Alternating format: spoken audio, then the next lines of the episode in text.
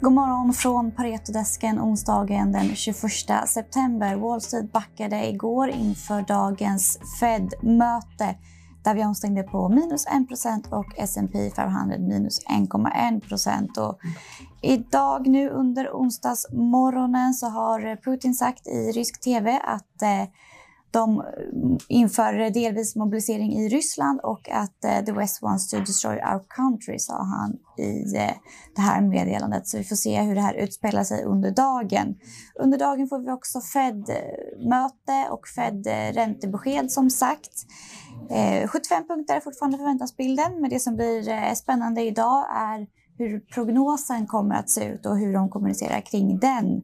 Prognosen ligger just nu på att de ska fortsätta höja räntan och att eh, det kommer pika i mars 2023 på 4,26 procent. Så spännande att hålla koll på kommunikationen kring det här senare idag.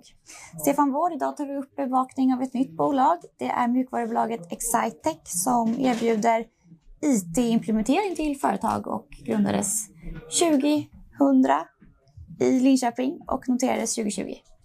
Eh, exakt. Excitec är ett väldigt spännande bolag. De erbjuder mjukvarulösningar, ungefär en tredjedel av försäljningen och tillhörande eh, integrations och eftermarknadskonsulting på det. Eh, så det är en mix av mjukvara som de inte tillverkar själva utan det är extern mjukvaruapplikationer och konsultservices och det här gör att man har en marginalpotential upp till 20 procent enligt bolaget och man siktar på att nå i första steget en miljard i omsättning eh, mellan 2023 och 2025. Så eh, med en fortsatt stark tillväxt eh, och eh, marginalexpansion så kommer man kunna generera riktigt bra fina kassaflödes, ja, kassaflödesutveckling då, kommande år. Så det här tycker vi ser väldigt intressant ut. Vi initierar med en hold och har en riktkurs på 160. Det här reflekterar mer mer vår försiktiga syn på marknaden i närtid. Eh, Excitec eh, tycker vi definitivt är ett bolag som man ska äga om man vill ha exponering mot IT-sektorn och eh, som man då ska plocka upp på, på lite svaghet om vi har en mm. stökig marknad framgent. Då. Eh, det här kommer vara ett bolag som vi tror blir väsentligt mycket större, både än det här närmsta målet på en miljard, om man ser ut lite, lite längre, har lite längre horisont helt enkelt.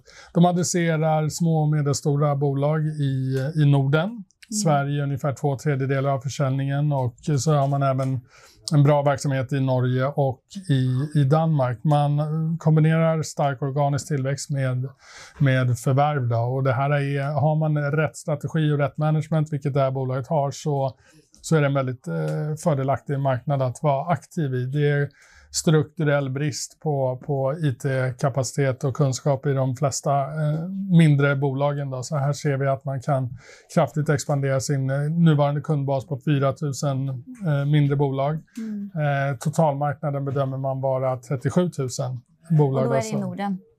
Då är det i Norden. Sen finns det potential att gå utanför, men det, det kan vi ta i ett annat steg. Då, så mm.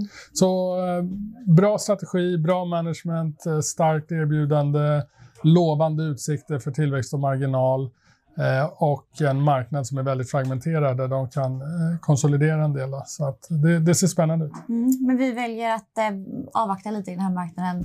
Ja, kursrekommendationen reflekterar liksom hur värderingarna ser ut generellt i, i techspacet. Mm. Så det är svårt att argumentera för större premie än vad man redan har på nuvarande nivå. Men det här kommer ändras över tid och då, då för det man vill ha i techspacet är ju bolag som har funnits länge, som är stabila, som har bra ledning.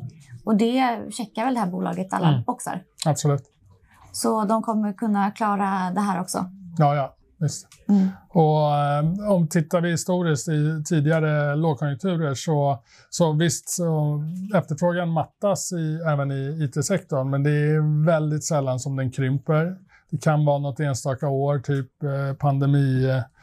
Eh, året 2020 såg vi att IT, IT services-segmentet eh, drog ihop sig. Då. Men det är en tillfällig paus. Utan det strukturella behovet av den här typen av lösningar är, är väldigt stort. IT kommer vara ännu viktigare för deras kunder om fem år än vad det är i år. Och det är mm. viktigare nu än vad det var för tio år sedan. Så det är en marknad som är liksom expanderar, definitivt. Mm. Ja, tack så jättemycket, Stefan. Tack. tack så mycket. Ha en bra onsdag.